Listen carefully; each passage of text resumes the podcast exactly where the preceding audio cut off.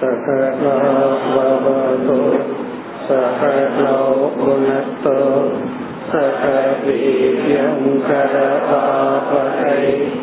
तेजस्विनावधीतमस्तु मा विद्विषावहैः ॐ शान्ति शान्ति शान्तिः இருपति मून्वद् श्लोकम् पिण्डे वाय्वग्निसंशुद्धे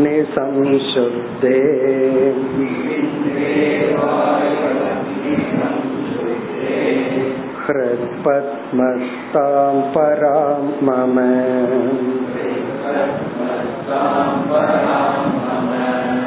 अन्वीं जीवकलां ध्याये ध्यायेत् नादान्ते सिद्धभाविताम्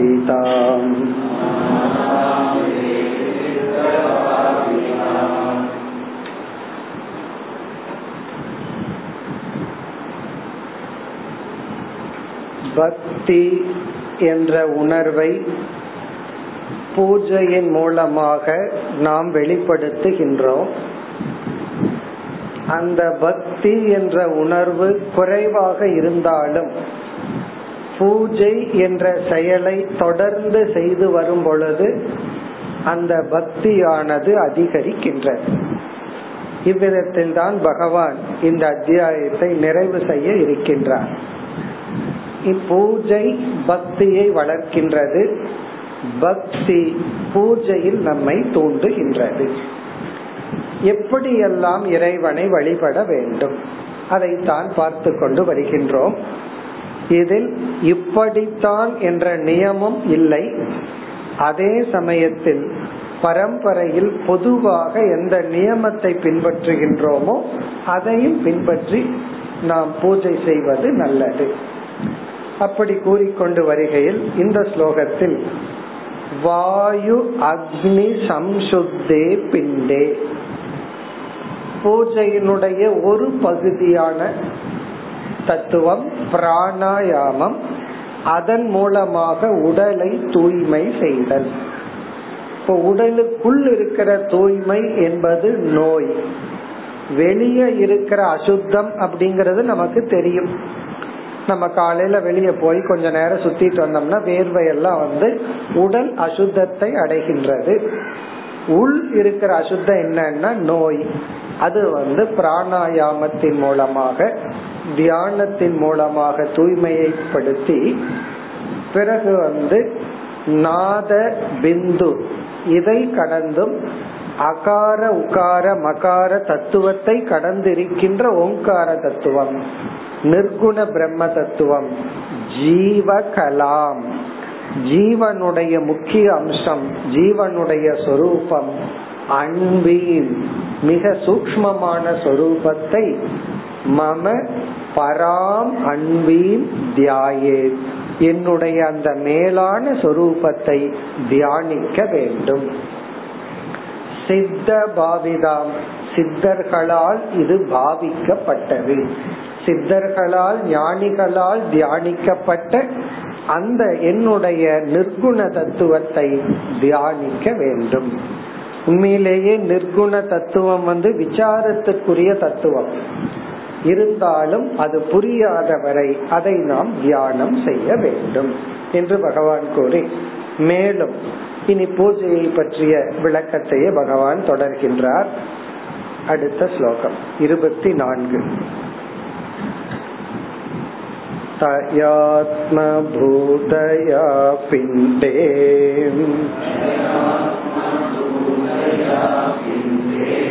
व्याप्ते सम्पूज्य तन्मयः।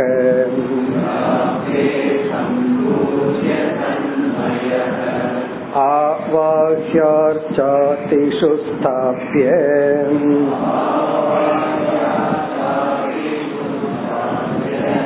न्यस्ताङ्कं मां प्रपूजयेत्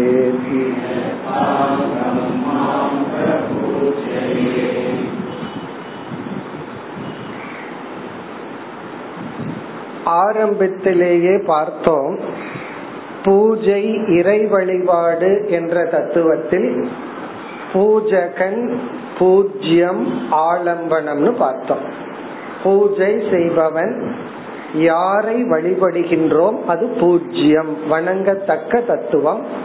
எதன் துணை கொண்டு வழிபடுகின்றோம்? அது ஆலம்பனம். பிறகு எப்படியெல்லாம் அந்த ஆலம்பனத்தின் துணை கொண்டு வழிபட்டு வருகிறோம்னு பார்த்தோம்.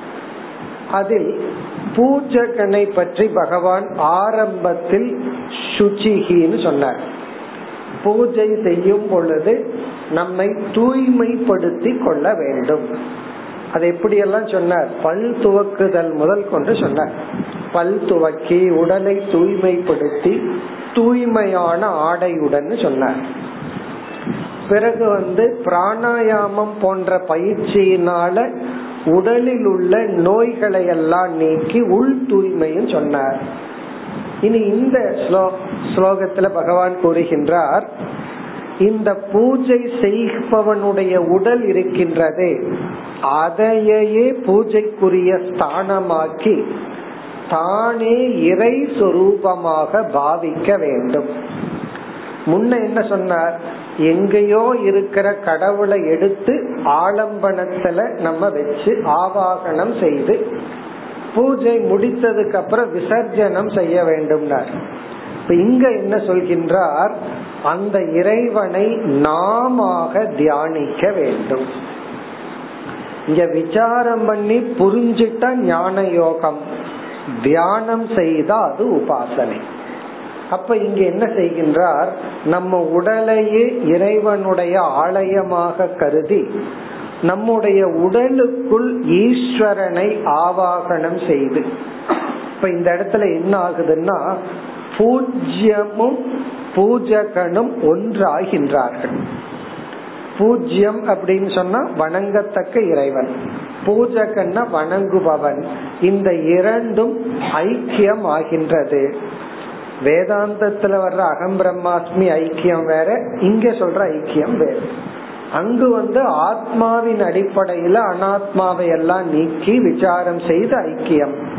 இங்கு அந்த விசாரம் எல்லாம் கிடையாது. இங்கு ஒரு பாவனை. பாவித்தல்.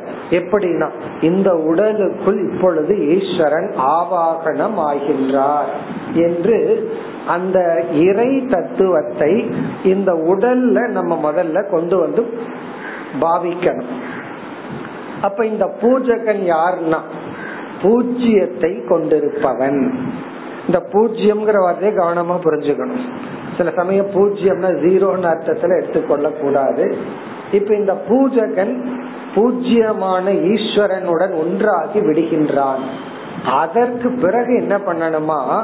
நமக்குள் இருக்கிற கடவுள் எடுத்து வெளியிருக்கிற ஆலம்பனத்துல விடணுமா?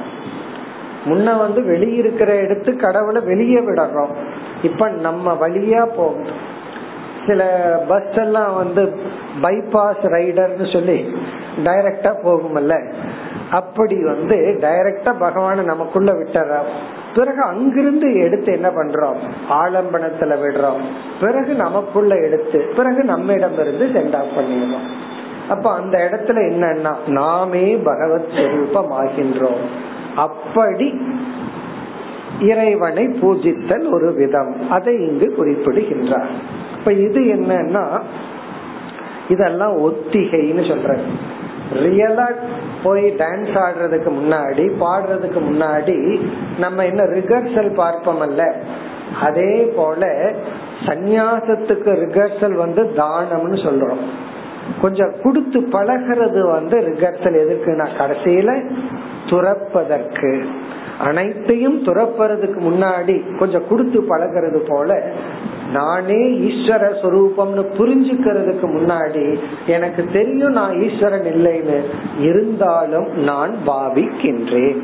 இந்த பாவனை அப்படின்னு சொன்னா அறிவு பூர்வமாக நான் ஏற்றுக்கொள்ளவில்லை. உணர்வு பூர்வமாக அப்படி பாவிக்கின்றேன்.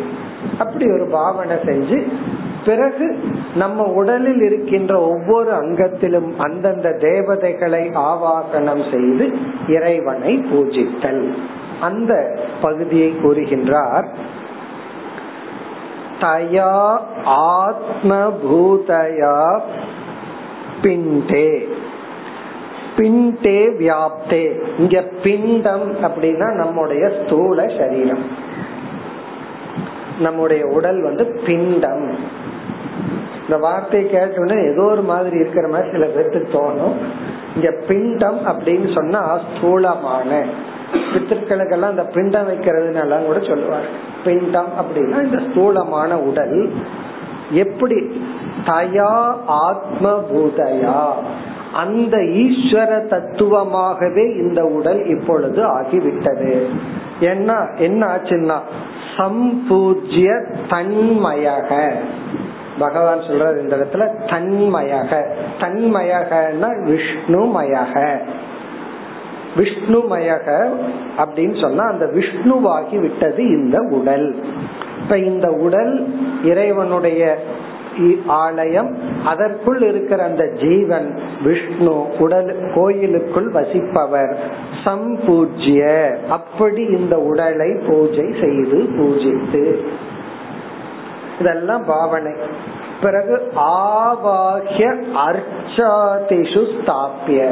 இங்க ஆவாகனம் செய்த அந்த விஷ்ணுவை அர்ச்சாதிஷுன வெளியே எதுல வழிபடுகின்றோமோ அங்கு ஸ்தாபனம் செய்து. இப்ப பகவான் என்ன பண்றாராம் முதல்ல நேரம் நம்ம கிட்ட வந்துடுறார். அந்த பகவானை வெளியே வைத்து ஆலம்பனத்தில் வைத்து நியஸ்த அங்கம் மாம் பிரபூஜையே. நியஸ்த அங்கம்னா அங்கநியாசம் ஒவ்வொரு அங்கத்திலும் நம் உடலில் உள்ள உறுப்புகளில் அந்த இறைவனை ஆவாகனம் செய்து மாம் என்னை பிரபூஜையே நீ எந்த ஆலம்பனத்தை வச்சு வணங்குகிறாயோ அதில் பூஜை செய்ய வேண்டும். இதெல்லாம் பூஜையில ஒரு விதம். யாருக்கு எப்படி பூஜை பண்ண விருப்பம் இருக்கோ அப்படி செய்யலாம். அதுதான் இங்க கருத்து. இந்த விதி எல்லாம் ஹண்ட்ரட் பர்சன்ட் எப்பொழுதுனா காமிய பூஜையாக இருந்தால். தப்பா செஞ்சா நமக்கு தோஷம் வரும். நிஷ்காம பூஜையா இருந்து ஒரு கர்ம யோகமாக அல்லது நம்மை தூய்மைப்படுத்துவதற்காக நம்ம பூஜை செய்வதாக இருந்தால் அது வந்து ரூல்ஸ் எல்லாம் பெருசா வந்து நிக்காது. இந்த குழந்தைங்க விளையாடுறது போல நம்ம எப்படி வேணாலும் இறைவனை பூஜை பண்ணலாம். அன்பு என்று இருந்து நம்முடைய எதிர்பார்ப்பு வந்து சித்த சுத்தியாக இருந்தார் அதுதான் இங்க நம்ம முக்கியமாக பார்க்க வேண்டும். இப்ப சென்ற ஸ்லோகம் இந்த ஸ்லோகம் இந்த ரெண்டு கொஞ்சம் அப்படியே தத்துவத்துக்கு போகுது. அதாவது வந்து ஜீவகலாம் அப்படின்னு சொல்லி பகவான் வந்து என்னுடைய நிர்குண பிரம்மத்தை தியானிக்க வேண்டும் சொன்னார்.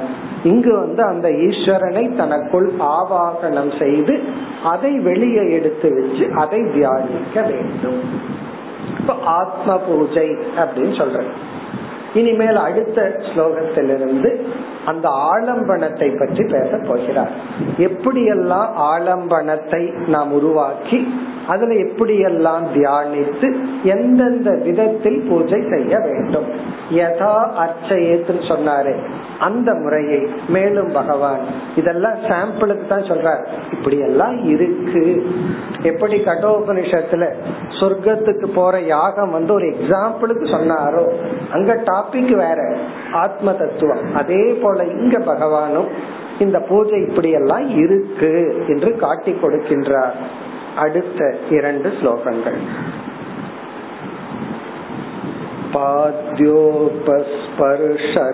पाद्योपस्पर्शर्हणादीन्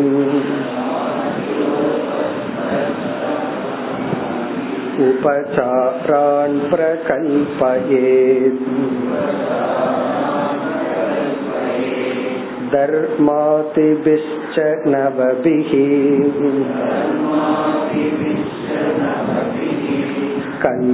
कल्पयित्वासनं मम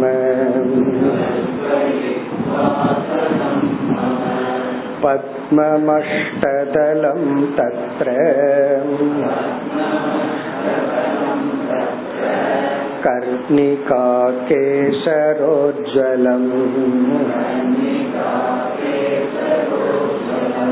उभयाभ्यां वेदतन्त्राभ्याम्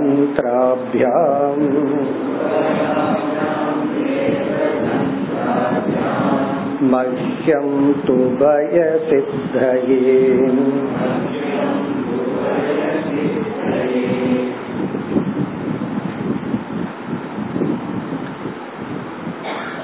ஏற்கனவே கூறிய கருத்தை மீண்டும் முதல் வரியில் கூறுகின்றார்.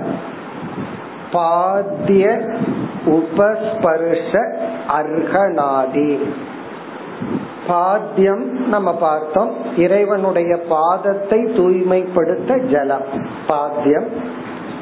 உபஸ்பர்ஷ என்றால் ஆச்சமனம். ஆச்சமனம்னா சாப்பிட்டதுக்கு அப்புறம் வாயை தூய்மைப்படுத்த நாம் பயன்படுத்துகின்ற ஜலம். அர்ஹணம் அப்படின்னு சொன்னா அர்க்கியம். எந்த திரவியத்தை இறைவனுக்கு படைக்கிறோமோ அதை தூய்மைப்படுத்த பயன்படுத்துகின்ற ஜலம். பாத்திய அர்க்க அர்க்க உபஸ்பர்ஷன ஆச்சமணியம். உபச்சாரான் பிரகல்பயே. இப்படிப்பட்ட உபச்சாரங்களை செய்ய வேண்டும். இந்த மாதிரி எல்லாம் பூஜையில உபச்சாரங்களை செய்ய வேண்டும். உபச்சாரம்னு சொன்னா பகவானை வணங்குகின்ற விதம். நம்ம எல்லாம் கோயில்ல பார்த்திருப்போம். ஷோடச உபச்சாரம் அப்படின்னு சொல்லி பதினாறு விதத்துல பகவானை வணங்குகின்ற இப்போ ஒருத்தர் வீட்டுக்கு வர்றார். அவர் வந்த உடனே நம்ம எங்கேயோ பார்த்துட்டு நின்றுட்டு இருந்தோம் அப்படின்னா அது மரியாதை இல்லை. உடனே என்ன பண்றோம்? அவரை பார்க்கிறோம். அதுவே ஒரு உபச்சாரம் தான். சில பேர் அதை செய்ய மாட்டாங்க. கெஸ்ட் வந்த உடனே இவங்க எங்கேயோ பாக்குறேன் அடுத்த உபச்சாரம் என்னன்னா கை கூப்பி வணங்குதல். மூன்றாவது உபச்சாரம் என்னன்னா வாங்கன்னு சொல்ல. வாங்க அப்படின்னு சொல்றதே ஒரு உபச்சாரம். இந்த வாங்கன்னு சொல்றதுக்கு ஒரு வேல்யூ இருக்குன்னு ஒருவர் வந்து ஆசிரமத்துக்கு வந்தார். நான் தெரியாம வாங்கன்னு சொல்லிட்டேன்.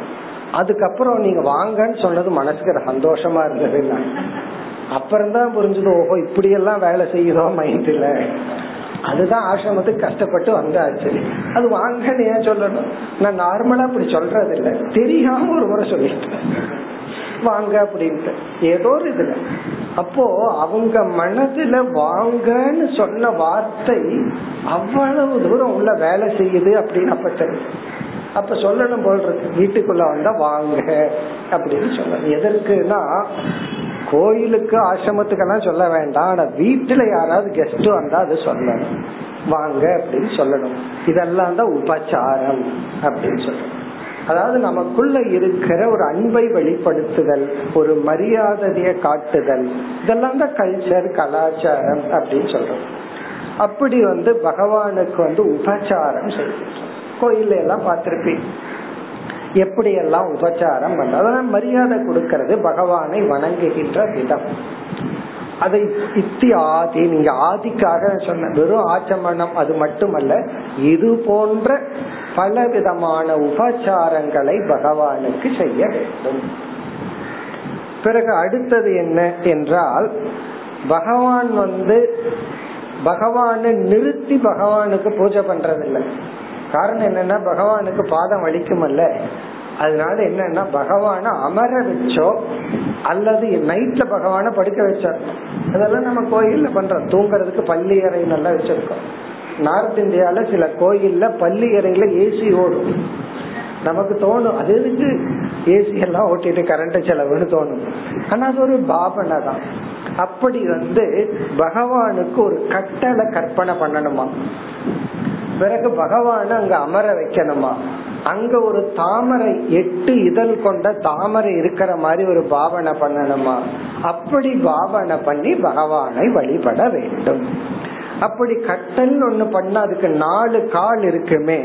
அது என்னன்னா தர்மாதி பிகி பகவானுக்கு நம்ம கற்பனை பண்ற கட்டளினுடைய நான்கு கால்கள் தர்ம ஞான வைராகிய ஐஸ்வர்யம்.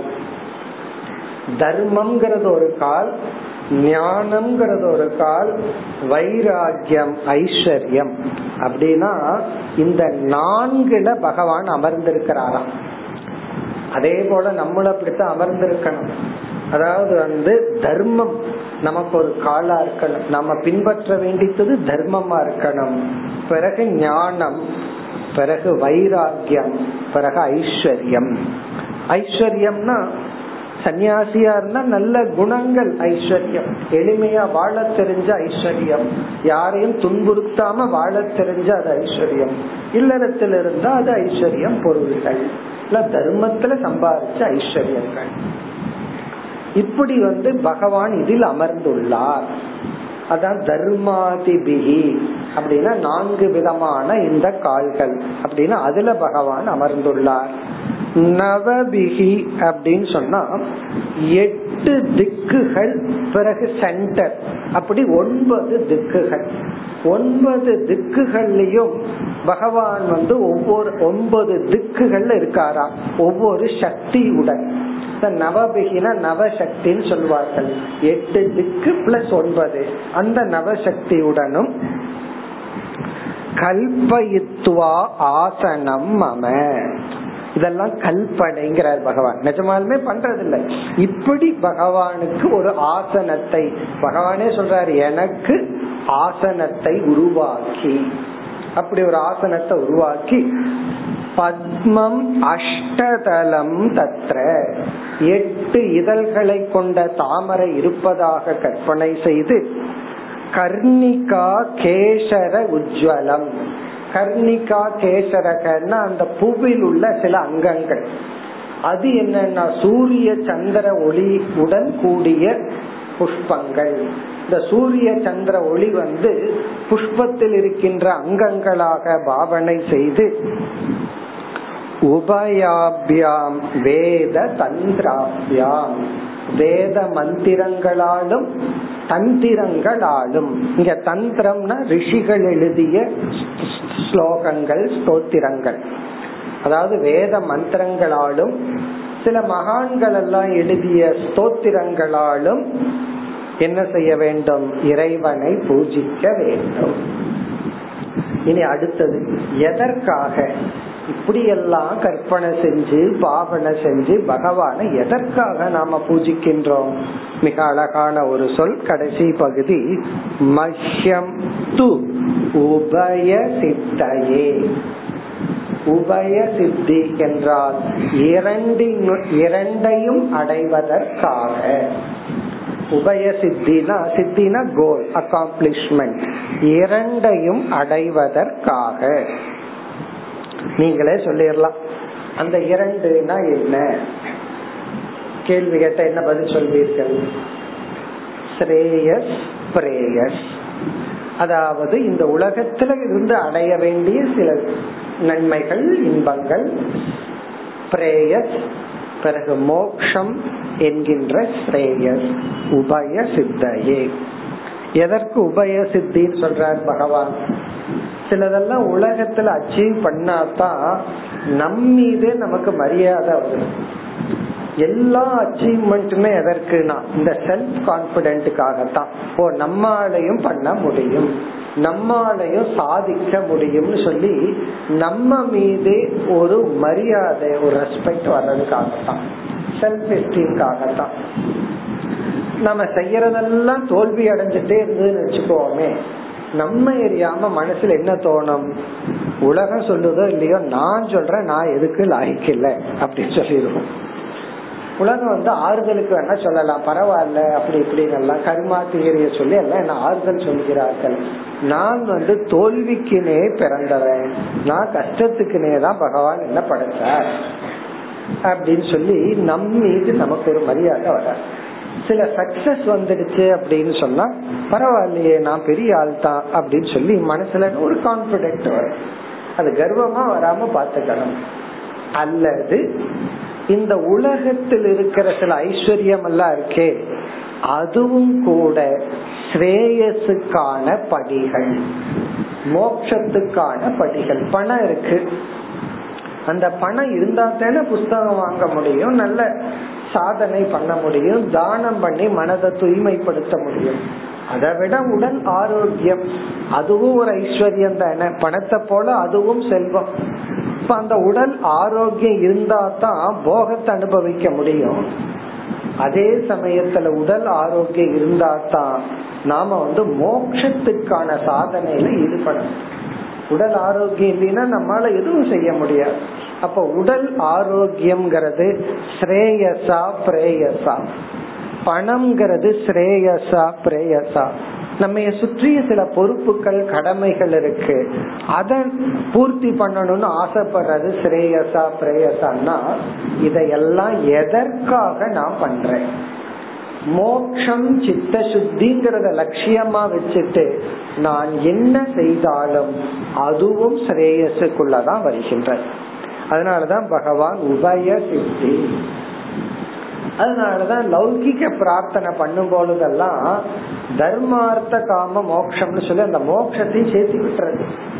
காரணம் என்ன? உன்னுடைய தர்மார்த்த காமமே மோக்ஷத்துக்காக. அந்த சங்கல்பத்தை சொல்றவருக்கு மோக்ஷம்னு அர்த்தம் தெரியாது. கேட்கிறவருக்கு அர்த்தம் தெரியாது. ஆனா அந்த ஸ்பீடுல வந்துருக்கும் அந்த சங்கல்பம் சொல்லும் போது அந்த ஸ்பீடுல மோக்ஷம்னு ஒரு வார்த்தை வந்துடும். போட்டு வைப்போமே அவரும் போட்டு வச்சிருவார். கேட்டு வைப்போமே நம்மளும் கேட்டு வச்சிருவோம். இருந்துட்டு போகட்டுமே அப்படின்னு சொல்லி. ஆனா அவருக்கு முன்னாடி என்ன நிக்கும்னா வேற ஏதோ லௌகிக சங்கல்பம் தான். அதனாலதான் பகவான் இங்கு உபய சித்தையே. நாம் செய்கின்ற அனைத்து பூஜையும் உபய சித்தி மோக்ஷம் அல்லது போகம். அல்லது யோகம் இதற்காக என்று பகவான் கூறுகின்றார் இனி மேலும் எதையெல்லாம் எப்படியெல்லாம் வழிபடணுங்கிற சாம்பிள் பகவான் குறிப்பிடுகின்றார் அடுத்த ஸ்லோகம் सुदर्शनं पाञ्चजन्यम् गतासीषु तनुर्फलान् मुसलं कौस्तुभं मालाम् श्रीवत्सं चानुपूजयेत्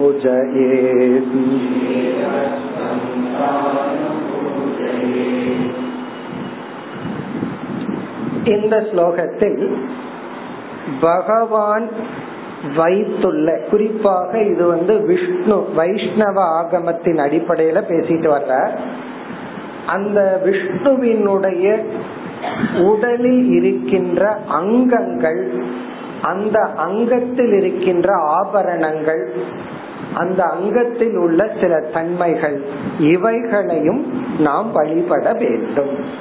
இப்ப பகவான் கையில என்னென்ன ஆயுதங்கள் இருக்கோ அந்த ஆயுதங்களும் வழிபடத்தக்கதுதான் அப்படின்னு சொல்லி அந்த ஆயுதங்கள் லிஸ்ட பகவான் சொல்ற அதாவது பகவான் கையில என்னென்னலாம் இருக்கும் அது எல்லாத்தையும் சொல்லி இது போன்ற தத்துவங்களையும் வழிபட வேண்டும்.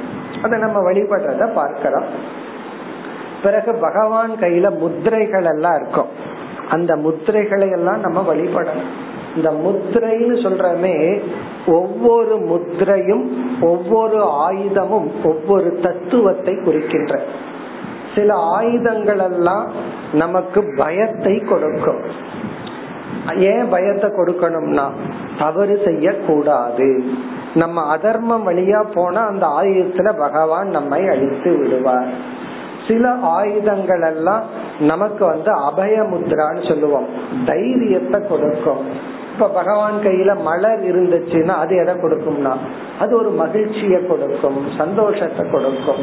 அப்படி ஆயுதங்களும் முத்திரைகளும் ஒவ்வொன்று முத்திரைகளும் ஆயுதங்களும் நமக்கு ஏதோ ஒரு தத்துவத்தை ஞாபகப்படுத்தும். இதெல்லாம் பிராக்டிக்கலா என்ன இருக்கோ அதான். இப்ப ஒருத்தர் வர்ற கையில மலரோட வர்ற இனி ஒருத்தர் திருப்பாச்சி அல்வாலோட வர்றாங்க வச்சுக்கோங்க.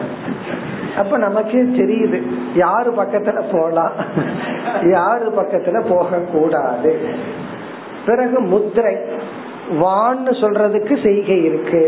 போன்னு சொல்றதுக்கு முத்திரை இருக்கு வெளியே போன்னு சொல்றதுக்கு ஒண்ணு இருக்கு. மிரட்டுறதுக்கு ஒரு முத்திரை இருக்கு. அப்படி ஆள் காட்டி வரல இப்படி வச்சு இப்படி இப்படின்னு காட்டணும்னு வச்சுக்கோங்க வார்னிங் அதுக்கு ஒரு முத்திரை இருக்கு. இப்படி ஒவ்வொரு முத்திரையும் ஒவ்வொரு அர்த்தத்தை குறிக்கின்றது. ஒவ்வொரு உணர்வை குறிக்கின்றது. அதனால பகவான் இங்க ஒரு லிஸ்ட் கொடுத்து இந்த லிஸ்ட் வந்து பகவானிடத்தில் உள்ள ஆயுதங்களும் அங்கங்களும் அவைகளையும் பூஜிக்க வேண்டும் வழிபட வேண்டும். அதெல்லாம் என்ன? சுதர்சனம். இதெல்லாமே நமக்கு தெரிஞ்சதுதான். சுதர்சன சக்கரம் பாஞ்சஜன்யம் கதா இஷு அசி அசினா கத்தி கதா நமக்கு தெரியும். இஷு தனுகு ஹலான் ஹலகன கல கலப்பை முசலம்.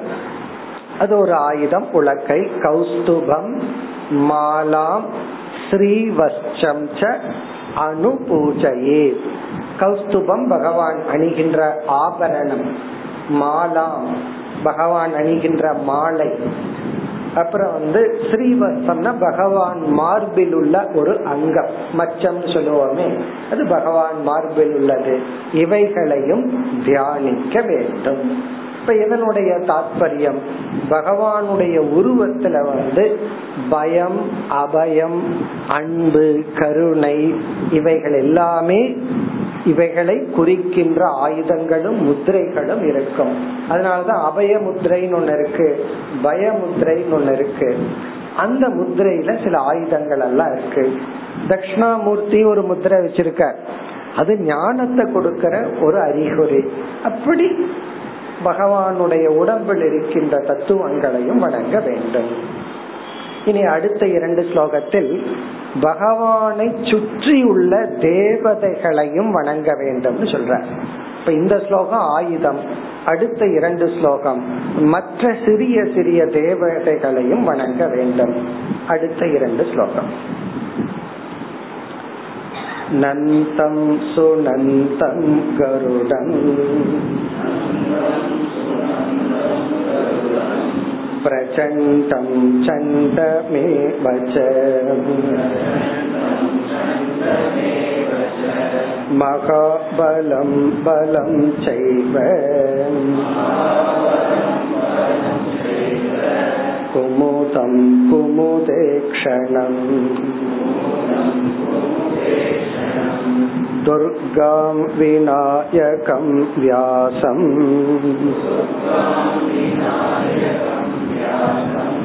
विश्वक्सेनं गुरोन् सुरान्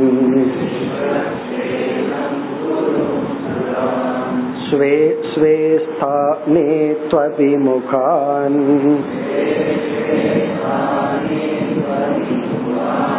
पूजयेत् प्रोक्षणादिभिः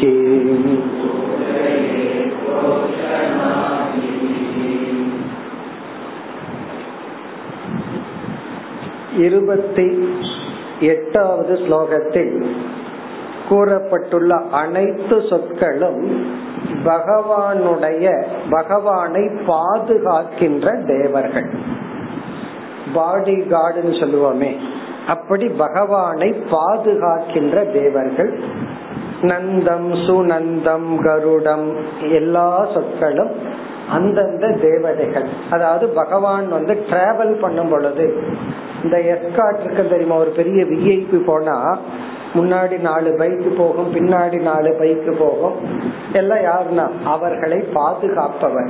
அப்படி இந்த தேவர்கள் எல்லாம் பகவான் வந்து கருடத்துல பயணம் செய்யும் பொழுது பகவானை சுற்றியுள்ள தேவர்கள் அவர்களையும் நாம் வணங்க வேண்டும். அப்படின்னு என்னன்னா எல்லா தேவதைகளுடைய அருளையும் நாம் பெற வேண்டும். அதுல இங்க இருக்கிற எல்லா சொற்கள் பலம் குமுதம் குமுதேக்ஷணம் அனைத்து சொற்களும் பகவானை பாதுகாக்கின்ற தேவதா தத்துவங்கள். பிறகு துர்காம் விநாயகம் வியாசம் விஸ்வக்சேனம். இதுவும் ஈஸ்வர தத்துவங்கள். துர்கா தேவி விநாயகர் வியாசர். வியாசர்னு சொன்னா அதுவும் ஒரு ரிஷி தத்துவங்கள். விஸ்வக்சேனம் பகவானுடைய ஒரு அவதாரம். குரு நம்முடைய குருமார்கள் நம்முடைய நமக்கு அறிவை கொடுக்கின்ற ஆசிரியர்கள் சுரான் அப்படின்னா மற்ற தேவதைகள்.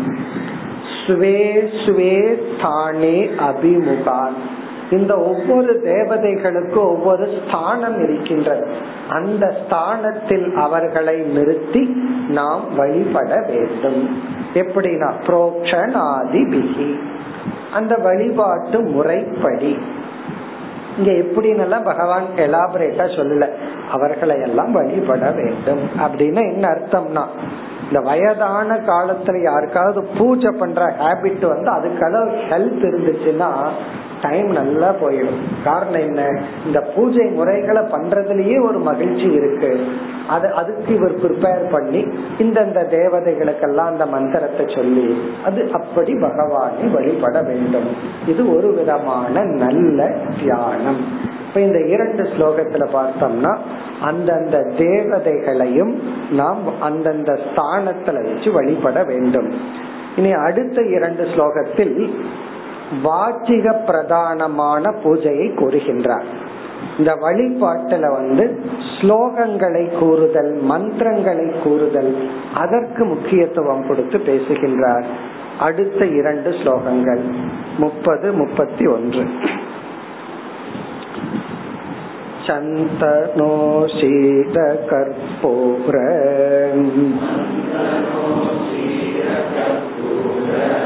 कुङ्कुमा गुरुवासितैः सलिलै स्नापयेत् मन्त्रैः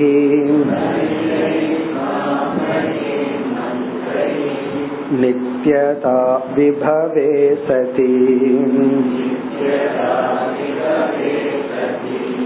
स्वर्णघर्माणुवाकेन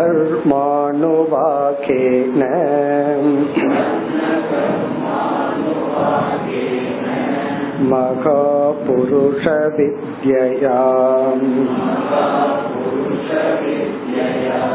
पौरुषेणापि सूक्तेन।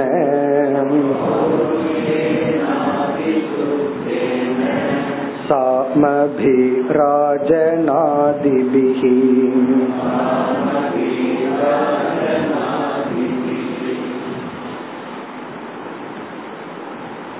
முப்பதாவது ஸ்லோகத்தில் அந்த பூஜைக்குரிய இடம் வாசனைகள் மிக்கதாக இருக்க வேண்டும் ஸ்மெல் நல்ல வாசனைகள் அங்கு இருக்க வேண்டும் அதாவது இந்த மூக்கு இருக்கே நுகர்தல். நமக்கு அதனோட மதிப்பு தெரியறது இல்லை ஐம்புலன்கள்ல கஷ்டமான புலன் எது அப்படின்னு ஒரு கேள்வி கேட்டா ஒவ்வொருத்தரும் ஒவ்வொன்னு சொல்லுவார்கள். ஒருத்தர் சுவைய சொல்லலாம் ஒவ்வொருத்தரும் ஒவ்வொரு சில பேர் எனக்கு பாக்குறதுக்கு எனக்கு கேக்குறத அந்த பாட்டு கேக்குறத நிறுத்த முடியல. சில பேர் நான் பாக்கிறத நிறுத்த முடியல. சில பேர் சுவைக்கிறத நிறுத்த முடியலன்னு சொல்லுவோம். யாருமே நுகர்ச்சிய பத்தி யோசிக்கிறதே இல்லை. ஆனால் அது ஒரு பெரிய ரகசியா அடங்கி இருக்கு. இந்த வாசனை இருக்கே அதுதான் நமக்கு வந்து சாப்பிடணும்னு தூண்டும். அந்த பசிய தூண்டி விடுறதையே வாசனை தான். அதனாலதான் கிச்சன்ல வாசனைய புடிச்சிட்டு இவர் ஓடுவார். அந்த வாசனை வந்து இவர் உள்ள எடுத்து அதே போல சில வாசனைகள் வந்து சயின்ஸ் படியும் அது சொல்லப்பட்டிருக்கு. சில கெமிக்கல் சேஞ்ச தூண்டி விட்டு சில ஆசைகளை தூண்டி விடும் அப்படி இந்த வாசனை வந்து நமக்கு போகமான வாசனைய தூண்டுறது அப்படிங்கறது உண்மையா இருக்கிறதுனாலதான் நம்ம ட்ரெடிஷன்ல என்ன செய்தார்கள்? அந்த வாசனையை இறைவனோடு சம்பந்தப்படுத்தி விட்டார்கள் இந்த அகர்பத்தி இந்த மாதிரி நல்ல வாசனை வந்தாவே உடனே பகவான் நமக்கு ஞாபகம் வந்து மலர். அதை ஏன் பகவானுக்கு வச்சாங்க? மலரை வச்சு நம்ம ஏன் பகவான வழிபட வச்சோம் அப்படின்னா அந்த வாசனையும் பகவானை கனெக்ட் பண்ணிட்டார். அந்த பகவான நீக்கி வெறும் சென்ட் அடிச்சுக்கிறது மட்டும் பண்ணிட்டு இருந்தோம்னு வச்சுக்கோமே புத்தி கெட்டு போயிடும் அதனாலதான் சந்தனம் ஜவ்வாது போன்றதெல்லாம் பகவானோடு சம்பந்தப்படுத்தி உள்ளார்கள். இதுதான் ட்ரெடிஷனுடைய உச்சகட்டம். அதாவது எது வந்து நம்மை போகத்துல இழுக்குமோ அதுவே பகவான ரிமைண்ட் பண்ற மாதிரி பண்ணிட்டான். இது வந்து திருடனை காவலுக்கு வச்ச மாதிரி. ஒரு திருடனையே பாத்துக்கோ அப்படின்ட்டு போயிட்டா அவன் திண்டாடிடுவான். திருடன் கூட முடியாம பண்ணிட்டாங்களேன்னு சொல்லி. அப்படி இந்த வாசனை இருக்கே அது பலவிதமான இன்பங்களை நமக்கு தூண்டும். அந்த வாசனையை ஈஸ்வர பூஜையாக மாற்றிடுச்சு அதனாலதான் ஒரு இடத்துல வாசம் வந்தா உடனே தெய்வீக வாசனம் சொல்லும்.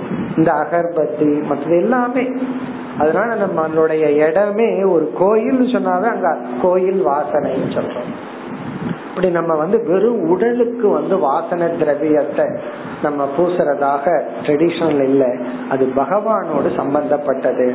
அதை இங்க பகவான் கோரி இப்படிப்பட்ட வாசனை திரவியங்களால் விபவே சதின்னு ஒரு வார்த்தைய போடுறார். உன்னால் முடியும் அளவு பொருள்களை செலவிட்டு பூஜை செய்ய வேண்டும்.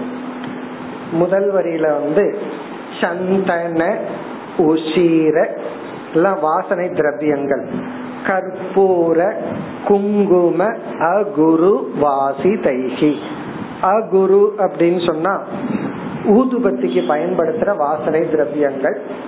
சலிலைகி ஸ்நாபயேத் மந்திரைகி தண்ணீரால மந்திரங்களாலையும் ஸ்நானம் செய்து விபவே சதி எந்த அளவுக்கு முடியுதோ அந்த அளவுக்கு பகவானை வாசனை திரவியங்களுடன் இறைவனை பூஜிக்க வேண்டும். அப்ப நம்ம பூஜை அறை எப்படி இருக்கணும்னா அங்க உள்ள போனாவே நறுமணம் கமல வேண்டும். பூஜை அறை மட்டுமில்ல எல்லா அறையிலையும் நறுமணத்தோட தான் இருக்கணும். தமிழ்ல வந்து நாற்றம் அப்படிங்கிற வார்த்தை தமிழ்ல வேற அர்த்தத்துல ஆயிப்போச்சு. நாற்றம்னா ஸ்மெல்லுங்க அர்த்தம். இங்க நாற்றம் அப்படின்னு சொன்னா தவறான அதாவது வந்து கஷ்டமான மோசமான வாசனைங்கிற அர்த்தத்துல பயன்படுத்துறோம். அப்படி அல்ல. எங்கும் வீட்டுக்குள்ள வந்து அந்த ஸ்மெல் நல்லா இருக்கணும். அதுக்கு இப்ப எத்தனையோ ஸ்ப்ரே எல்லாம் வந்திருக்கு. அதெல்லாம் மாடர்ன் நாலு ஊதுபத்திய வச்சோம்னாலே போதும். அல்லது கற்பூரத்தை கொண்டு போய் அங்கங்க வச்சோம்னா எறும்பும் வராது வாசனையும் நல்லா இருக்கு. அப்படி அந்த வீட்டுக்குள்ள போனாவே ஒரு கோயிலுக்குள்ள போன மாதிரி நம்ம வீட்டை நம்ம வச்சிருக்கணும். நம்ம பூஜை அறைய மட்டுமல்ல வீட்டையே நம்ம அப்படித்தான் வச்சிருக்கணும். அப்படி அந்த வாசனைய பகவான் சொல்லி அடுத்த ஸ்லோகத்துல வந்து ஸ்தோத்திரங்களால் இறைவனை பூஜிக்க வேண்டும். இது வாச்சிக பிரதானம். ஸ்வர்ண கர்மானு வாக்கேன இது வந்து வேதத்தில் உள்ள சில மந்திரங்களை குறிக்கின்றது. மகாபுருஷ வித்யா விஷ்ணு புராணத்தில் இருக்கின்ற சில ஸ்லோகங்கள் மூலமாக பௌருஷேன சூக்தேன புருஷ சூக்தங்கள் போன்ற சூத்திரத்தின் மூலமாக சாமபிகி ராஜநாதி பிகி ராஜனம் என்று என்ற மந்திரங்கள் சாம வேதத்தில் கூறப்பட்டுள்ள மந்திரங்கள். அதாவது சூக்தங்கள் சாமவேத மந்திரங்கள் விஷ்ணு புராணத்தில் உள்ள ஸ்லோகங்கள் வேத மந்திரங்கள் இவைகளை பிரதானமாக கொண்டும் இறைவனை நாம் வழிபட வேண்டும். இப்ப இவைகளெல்லாம் நம்ம பிரதானமா வச்சு என்ன பண்ணணுமா? அந்த பகவானை பூஜிக்க வேண்டும்.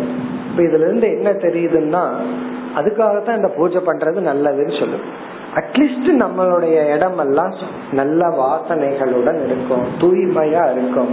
அங்க வந்து பகவான ரிமைண்ட் பண்ற மாதிரி இருக்கும் அதாவது நம்ம வீட்டுல படங்கள் எல்லாம் நம்ம வைக்கிறோம்.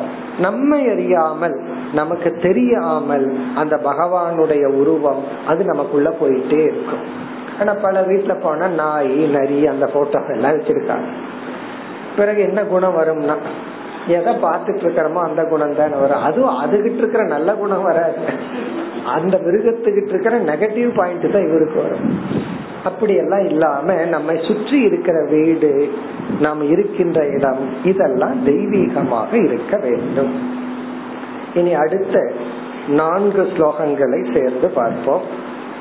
முப்பத்தி இரண்டிலிருந்து முப்பத்தி ஐந்து வரை. वस्त्रोपवीताभरण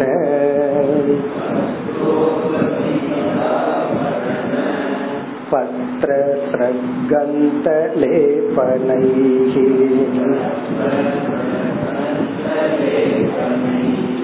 अलङ्कुर्वीत सप्रेम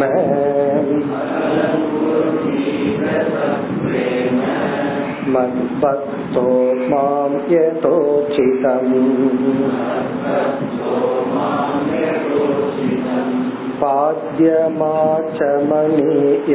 च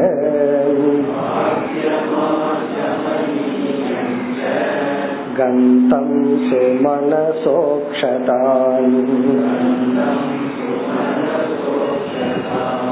धूपदीपोपहार्याणि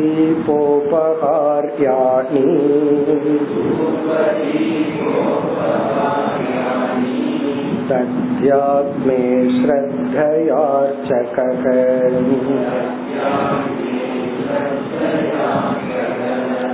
गुडपायस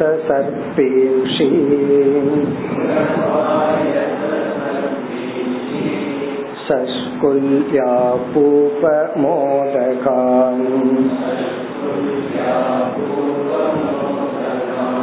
संयावदति सूपांश्च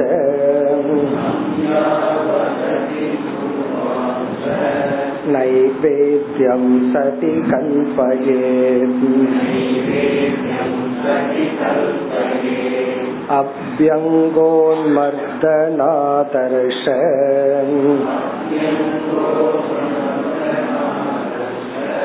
दन्तधावाभिषेचनम्। अन्नाद्यगीतनृत्यादि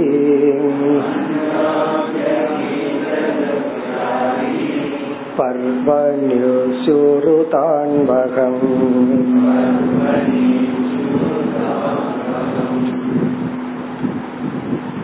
அனைத்தும் எளிமையான ஸ்லோகங்கள்.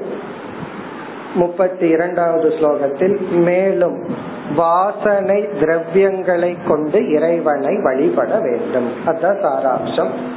வஸ்திர உபவீத ஆபரண பத்ர கந்தலேபனைகி அதாவது வஸ்திரம் பகவானுக்கு விதவிதமான ஆடைகளை கொடுத்து நமக்கு வந்து விதவிதமா ட்ரெஸ் பண்ணிக்கணும்னு ஆசை இருந்தா அத பகவானுக்கு செஞ்சு அதை பார்க்க சில பெற்றோர்கள் எல்லாம் தான் செய்ய முடியாத குழந்தைகளுக்கு செஞ்சு பார்க்கறது போல குழந்தைகளுக்கு விதவிதமா அணிந்து உடை கொடுத்து அனுபவிக்கிறது போல நம்ம பகவானுக்கு ஆபரணங்கள்.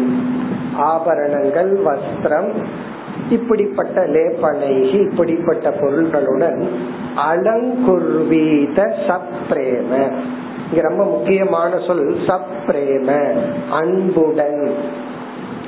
அன்புடன் அலங்குர்வீத பகவானுக்கு அலங்காரம் செய்ய வேண்டும். மத் பக்தக மாம் யதோச்சிதம். யதோச்சிதம்னா நம்ம எப்படிப்பட்ட சிலையை எடுத்து கொண்டுள்ளோம் அதற்கு தகுந்தாற் போல. நாம எந்த மூர்த்தியை எடுத்துட்டோமா அம்பாளா இருந்தா அதற்கு தகுந்த ஆபரணங்கள் உடை. விஷ்ணுவா இருந்தா சிவனா இருந்தா எப்படிப்பட்ட ஆலம்பனமோ அதற்கு தகுந்த மாதிரி ஆடை அலங்காரங்கள் செய்து இறைவனை வழிபட வேண்டும். சிலதெல்லாம் நமக்குள்ள அந்த ஆசை நீங்காம இருந்துச்சுன்னா அட்லீஸ்ட் கடவுளுக்கு அதை பண்ணி அந்த ஆசையை நம்ம தீர்த்துக்கணும். காரணம் என்னன்னா நமக்குள்ள வந்து ஒருவருக்கு வந்து எழுபத்தஞ்சு வயசுல வந்து ஜீன்ஸ் போடணும்னு ஆசை வந்துச்சுன்னு வச்சுக்கோங்க. என்ன பண்றதுன்னா சில பேர்த்துக்கு அந்த வயசுல முப்பது இருபது வயசு பையனோட ட்ரெஸ் போடணும்னு ஆசை வந்தா அசிங்கமா இருக்கும். நல்லா இருக்காதுல்ல? அந்தந்த வயசுல அதாவது போட்டா நல்லா இருக்கும். அப்ப என்ன பண்ணணும்னா அத பகவானுக்கு போட்டு தீர்த்துக்கோ ஆனா ஜீன்ஸ் அல்ல. அது எப்படியோ பகவானுக்கு போட்டு அந்த ஆசையை நம்ம தீர்த்துக்கிறது. அடுத்தது வந்து மீண்டும் மலர்களை கொண்டு அக்ஷதைகளை எல்லாம் கொண்டு பாத்திய ஆச்சமணியம் கந்தம் சுமனசகன மலர். அக்ஷதான் அக்ஷதை அப்படின்னு சொன்னா உங்களுக்கு தெரியும்.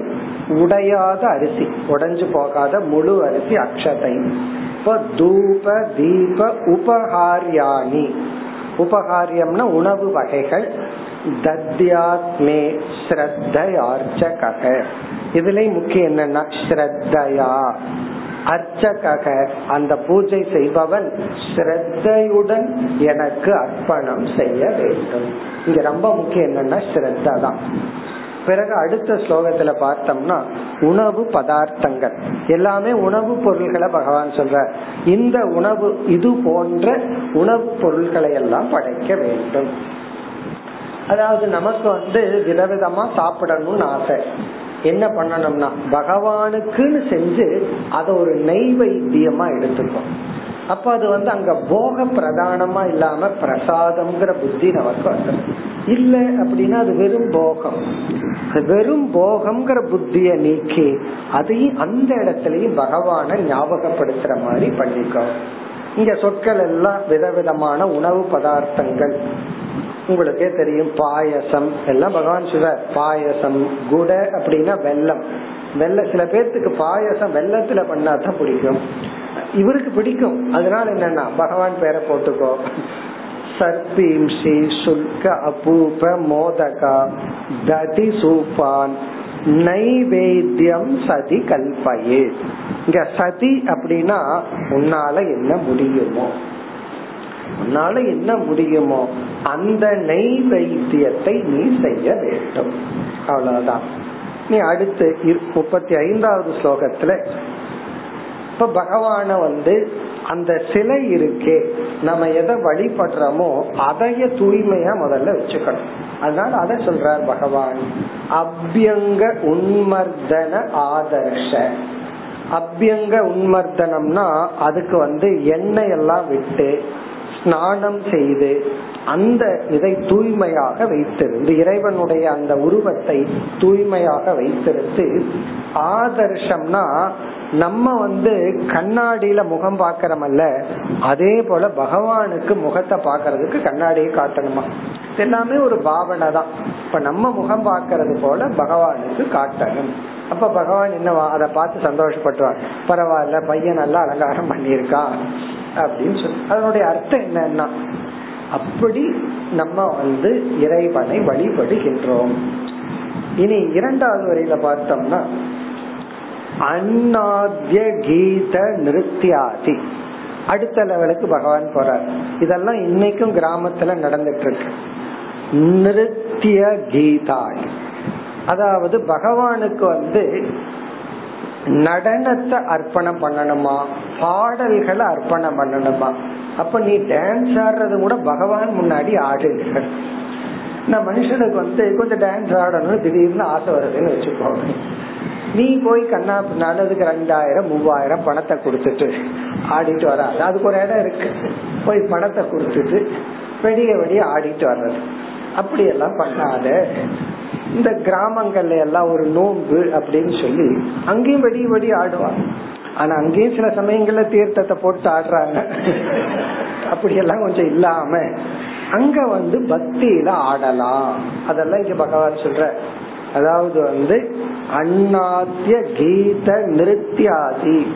பல கோயில்கள்ல இன்னைக்கும் இன்னிசையெல்லாம் வைப்பார்கள். இசை நிகழ்ச்சி. விடிய விடிய நாலு மணி நேரம் அஞ்சு மணி நேரம் இசை நிகழ்ச்சி எல்லாம் இருக்கும். அந்த இசை நிகழ்ச்சி அல்லது நடனம். அதனால நடனத்தையும் கூட ஒரு கலையாக இறைவனோடு சம்பந்தப்படுத்தப்பட்டுள்ள பரதநாட்டியம் எல்லாம் நம்ம சொல்றோம். அப்ப எல்லாமே பகவானோட சம்பந்தப்பட்டது.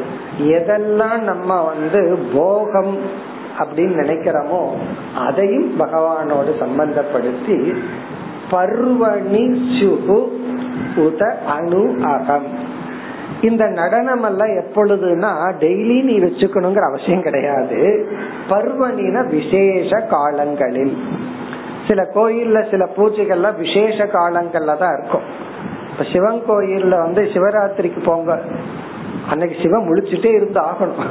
காரணம் என்ன? ஃபுல்லா பிஸியா இருக்கும். எல்லா கோயில்லையும் மக்கள் வருவார்கள் போவார்கள். மற்ற நாள் என்னன்னா சிவனுக்கு ஓய்வு தான். பல சாதாரண கோயில்லையும் கூட சிவராத்திரிக்கு பாத்தீங்கன்னா ஜே ஜேன்னு இருக்கும். அதான் பர்வணி. பர்வணினா விசேஷ காலங்களில். இப்ப விசேஷ காலங்கள்ல வந்து நீ நடனம் பாடல் இந்த மாதிரி நிகழ்ச்சிகள் எல்லாம் வச்சுக்கலாம். மற்ற நாட்களில் வச்சுக்கணுங்கிற அவசியம் இல்லை. ஆனால் முடிந்தால் சில கோயில் எல்லாம் பார்த்தோம் அப்படின்னா எல்லா நாட்கள்லயும் அங்க பாடல்கள் இருக்கும் ஓதுவார் போய் பாடிட்டு இருப்பார் சில பிரசித்தியான கோயில்ல டெய்லி ஓதுவார் போய் பாடுவார். சில கோயில்ல வந்து ஏதாவது விசேஷ நாள்கள்ல தான் நடக்கும். அப்படி இந்த நடனம் பாடல் முதலியவைகள் விசேஷ பர்வனின விசேஷ நாட்கள் அல்லது ஏதாவது ஒரு முக்கிய நாட்கள் அல்லது டெய்லி எல்லா நாட்களிலும் செய்யலாம். இதுவரைக்கும் ஒரு விசாரம். இனி அடுத்த ஸ்லோகத்தில் ஆரம்பித்து முப்பத்தி ஆறிலிருந்து நாற்பத்தி மூன்று வரை பகவான் என்ன சொல்றார் அப்படின்னா சில பூஜைகளை யாகமாக செய்யலாம். இதுவரைக்கும் வந்து ஒரு சிலைய வச்சு அலங்காரம் இனி வந்து ஒரு ஹோம குண்டத்தை வச்சு அக்னிஹோத்திரம் முதலிய யாகங்கள் மூலமாக பூஜிக்கலாம் என்று பகவான் கோருகின்றார். அதனுடைய டிப்ஸ் கொடுக்கிறார். அதாவது வந்து ஒரு அக்னியை நம்ம வர உருவாக்கி அந்த அக்னியில் ஒரு ஹோம குண்டத்தை வளர்த்து அந்த ஹோம குண்டத்தில் அந்த நெருப்பில் அவிசை எல்லாம் விட்டு பிறகு அங்கு வந்து இப்படிப்பட்ட தன்மை உடைய வழிபடலாம் என்று சொல்லி பிறகு அந்தந்த அங்க தேவதைகளுக்கு அந்த யாகத்துல பலி எல்லாம் கொடுத்து இங்க பலி அப்படின்னு சொன்னா பலிங்கிற சொல்ல கேட்ட உடனே நமக்கு பயம் வந்துடும் பலி கொடுக்கறது பலின்னு சொன்னா இவன் நெய்ய கொடுக்கறதே ஒரு பலிதான். தயிரை கொடுக்கறது ஒரு பலிதான். பலிங்கிற வார்த்தையினுடைய பொருள் கிஃப்ட் ஆபரி அன்பளிப்பு அர்த்தம். அதனால யாருக்காவது லஞ்சம் கொடுத்தாலும் பலி கொடுத்தன்னு சொல்லலாம். காரணம் என்ன? அது ஒரு அன்பளிப்பு தானே. நம்ம வேற ஒரு அர்த்தத்துல அப்படி சொல்லிக்கலாம். அப்படி பலி எல்லாம் கொடுக்கணுங்கிறதா சாராம்சம். அது வந்து முப்பத்தி ஆறுல இருந்து நாற்பத்தி மூன்று வரை. அதற்கு பிறகு வந்து பகவான் கன்க்ளூடு பண்ற இப்படி எல்லாம் நம்ம வழிபடலாம்னு சொல்லி முடிவுரை செய்கின்றார். அடுத்த வகுப்பில் தொடர்போம் ॐ पूर्णमदः पूर्णमिदं पूर्णा पूर्णमुदच्यते पूर्णस्य पूर्णमादाय पूर्णमेवावशिष्यते ॐ शान्ति शान्ति शान्ति